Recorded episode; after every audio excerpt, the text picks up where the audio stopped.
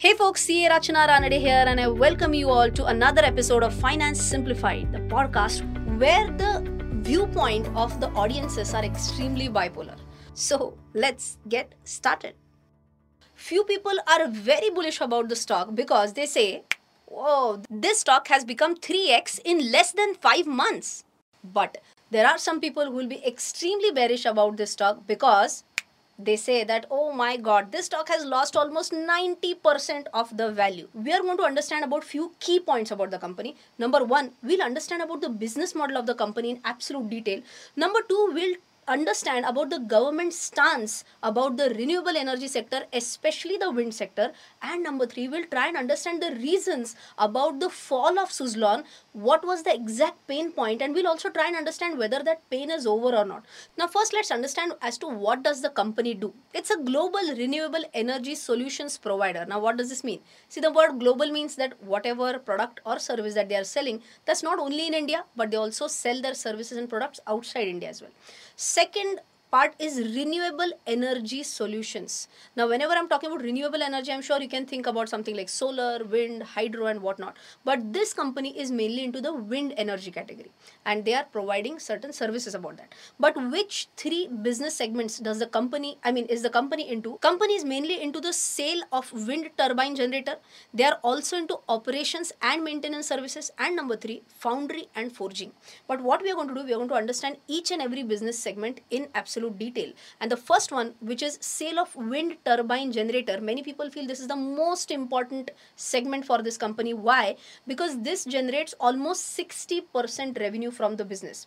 Whatever type of uh, you know wind turbines they were generating, the overall size is increased. The rotor diameter, in the initial years it was like just fifty-two meters, and now they have come up to a case where the rotor diameter is one hundred forty-four meters. But why is this important? You can just remember something like this: higher the rotor diameter, higher will be the energy generated. Currently, one hundred forty-four meter rotor diameter, that wind turbine can generate three megawatts of power. Okay, so I hope you have understood this part of the story. Now coming to how much revenue is this business segment generating. As I mentioned, it's sixty percent, and if I'm talking about H one F Y twenty-four, that number comes to one thousand six hundred seventy-nine crores. Now let's try and understand whether the revenue has been increasing or, or decreasing. Financial year twenty, twenty-one, twenty-two, the number has been continuously increasing. twenty-two, twenty-three, it has slightly dropped, and even if I try to double up on the H one F Y twenty-four revenue, that still seems to be on a downward trajectory. Now why? Because H one F Y twenty-four number is one thousand six hundred seventy-nine crores. Even if for simplicity purpose, I calculated like seventeen hundred crores. Double of that will be how much? thirty-four hundred crores. So I can imagine something like this: four thousand three hundred seventy-five, four thousand three hundred seventy-six crores, down to three thousand seven hundred eighty-one crores, and down to three thousand four hundred crores. But when I tried to understand about this point in the management commentary, the management mentions that H one and H two ratio is anywhere between one-third and two-third. Now, when I try to interpret this, management is trying to say that whatever revenue is generated in the first half, typically two x of that will be generated into the second half. Okay, H one F Y twenty-three was how much? seventeen thirty-two crores, one thousand seven hundred thirty-two crores. Now again, double of that will be how much? three thousand four hundred crores. So had that been the scenario for H two, seventeen hundred crores plus three thousand four hundred crores would have totaled to five thousand one hundred crores, and that was not the case with F Y twenty-three. So what I feel is that doubling the H one revenue can be a little bit steep of an expectation. I'm not going to keep that as my own expectation, right? So I hope you have understood about the overall revenue numbers, but the big point comes here is who is their clientele and how about the EBITDA numbers. So they serve two types of clientele. I can say one is government and one is industrial houses. But more important than that is the EBITDA number, and EBITDA is just at thirty-four crores as per the latest data, and that is like less than eight percent of the total EBITDA. So why did I thought of telling this to you? Many people feel that this segment is the most important because it contributes more than sixty percent of the revenue, but the important point here is that it contributes less than eight percent of the EBITDA. Now let's move on with the second business vertical, that is operations and management ser and maintenance services, right? Now what is this? For that, let's visualize or let's try and imagine a turbine, okay? Now can you imagine that it's such a huge wind turbine, and do you think once installed the work is over? Answer is obviously not. It will require some oiling, some cleaning, and for that typically you can visualize something like this, that an A M C or an annual maintenance contract can be given to a party. Which party? The same company, Suzlon, right? So for Suzlon, please understand this. It's not only going to be like sale of wind turbines. One part of the revenue is selling the wind turbine. Second one is going to be operating and maintaining that same wind turbine. I hope this part is clear. But how much is the how much is the number that they are currently maintaining right now? That the company has a fleet of more than ten thousand one hundred plus wind turbines, and all these across various countries in six continents, accumulating to an installed base capacity of fourteen point three gigawatts, which it services. You will understand that overall installed capacity base is increasing. Higher the base is equal to more and more wind turbines, is equal to more and more servicing that they are going to do, is equal to more and more revenue that they are going to generate. But how much revenue is contributed by this business segment? That's barely thirty-one percent of the total revenue. But a very important point comes up here is that the EBITDA contribution is more than eighty-five percent of the total EBITDA. So with this, I hope you'll understand that for this company, okay, selling the wind turbine is important. That will generate revenue, but that will not generate EBITDA. What is going to generate EBITDA? It is going to be the operation and maintenance, which is the recurring revenue, which is going to be more important for this company. Overall, EBITDA margin for this business is also around forty-three percent. So I hope the second point is also clear. Third segment is about foundry and forging. So you can im- imagine something like this, that, you know, it's a huge turbine, right? To reach to the top, you might need some ladder, so they can forge this ladder out. But it's a very small business. It's it's hardly contributing to eight percent of the revenue. Even EBITDA contribution is barely seven percent, so we are not going to really focus on that. In the next segment, we'll focus on the industry analysis. Alright, now let's get started with the industry analysis part, and for that we are going to understand the thought process of Ministry of New and Renewable Energy. By the way, this is taken from their annual report. It mentions that M N R E, that is Ministry of New and Renewable Energy, they have set a target of one hundred gigawatts of wind energy installations by two thousand thirty. Now, okay, one hundred gigawatts is their target, but we also have to understand how much has been the installed capacity till date. And till date, the wind energy ka installed capacity starts stands at forty-two point eight gigawatts. Now, let's try and understand. What is their target? Target is one hundred gigawatts. By what? By twenty thirty. We are at the beginning of twenty twenty-four, and currently, let's round it off to forty-two gigawatts of installed capacity. So how much is the shortfall? Shortfall is fifty-eight gigawatts. Within how many years they have to complete this? From twenty-four to thirty, both inclusive, it will be seven years. So roughly eight gigawatts of installed capacity of wind energy needs to be added per year. Now, if this be so, they are going to float tenders for that. A lot of companies will bid for it and they'll get these projects. Of course, not everything is going to go to Suzlon, but some part of that has to go to Suzlon. And if that be so, if government is actually working towards it, then ideally Suzlon's order book has to be seen in the increasing trajectory. From March twenty-three onwards, the number has gone up. For the June twenty-three, it has gone to one point four gigawatts, that is nothing but one thousand four hundred thirty-three megawatts, again has increased to one thousand six hundred thirteen megawatts. But now the big question is, okay, they have their order book of one thousand six hundred thirteen megawatts, means what? Can I, can I look at this number with some perspective, where the deliveries and revenue can be seen? Deliveries are in terms of megawatts of energy and revenue is in terms of rupees. Latest H one F Y twenty-four data, their delivery in terms of megawatts is two hundred sixty-seven. Okay, now even if, because that's for half a year, even if I double it up, that will be roughly five hundred thirty-four megawatts. Now, five hundred thirty-four multiplied by three will come somewhere around to this one thousand six hundred thirteen megawatts, and that means I can say that they have orders worth three years of whatever they can complete in one year, right? I can put this up in another perspective, that considering the current run rate, the company can generate the same level of revenue in the W T G segment for the next three years, even if they don't get any fresh orders. Well, now that you have understood what does the company do, you have also understood about the industry perspective. Now let's understand what led to the big crash in the stock. A crash of almost ninety percent from its all-time high.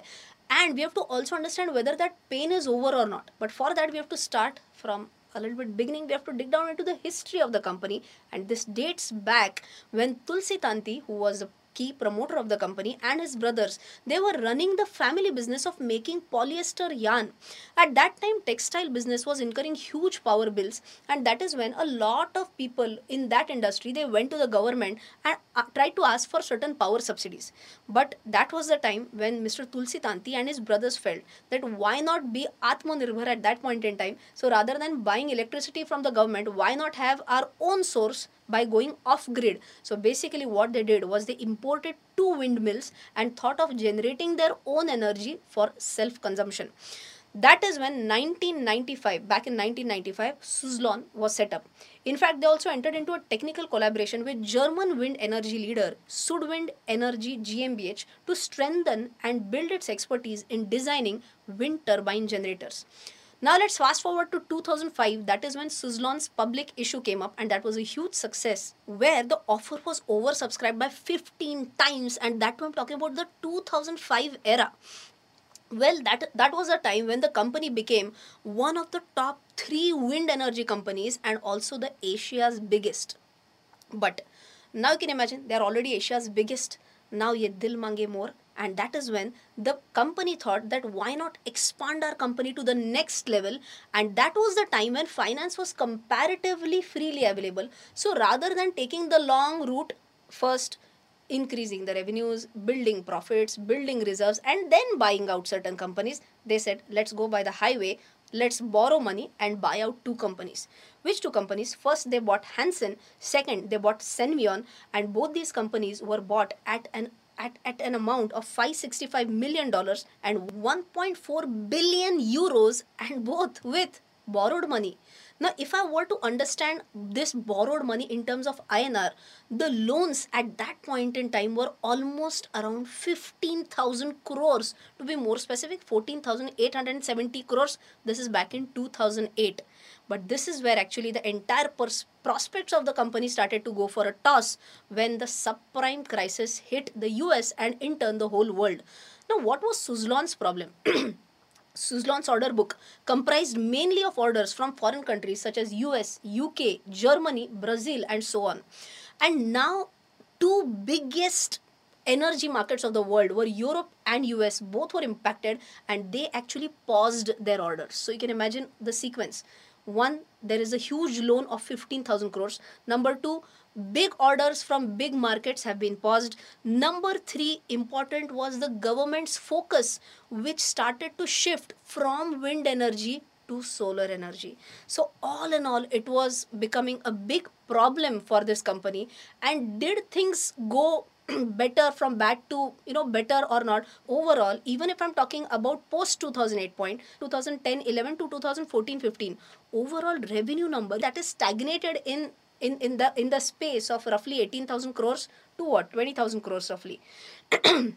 Excuse me. Even if you check out the net profit or loss, all these years they were into huge losses, and in fact for fourteen fifteen the amount of loss is nine thousand one hundred fifty-eight crore rupees. In fact, it was on eleventh of October two thousand twelve that the company failed to repay two hundred nine million dollars of debt, and in fact this default was one of the biggest on convertible bonds by an Indian firm. That is when the company decided to restructure its debt again in two thousand fourteen, and in two thousand fifteen they understood that the way to go forward was to reduce their debt by generating some money, and they decided to generate this money by selling off the biggest subsidiary and the revenue driver, which was Senvion. If you remember, I talked about this. They sold it off around seven thousand two hundred crore rupees, and whatever money was received, that was utilized for debt reduction and some for business growth.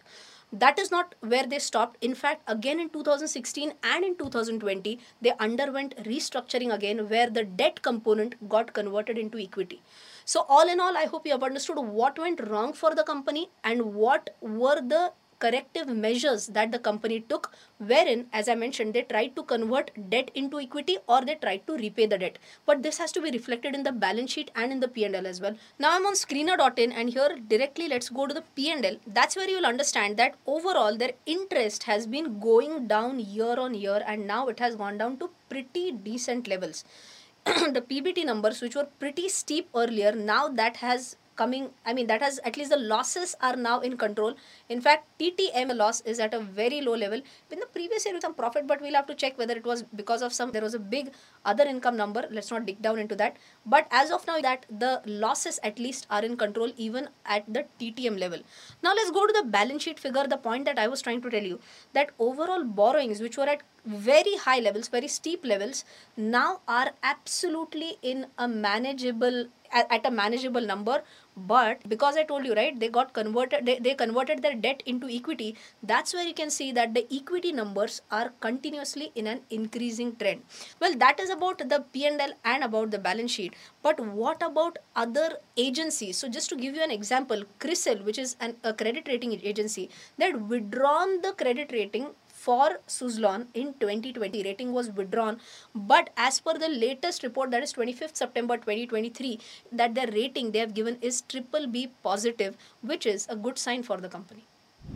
Now there will be still some people who will say that, okay Rachana, we understood the whole story, but finally, ultimately the point is that this stock was trading at an all-time high of almost four hundred twenty, and this stock is down by how much? This is almost down by ninety percent.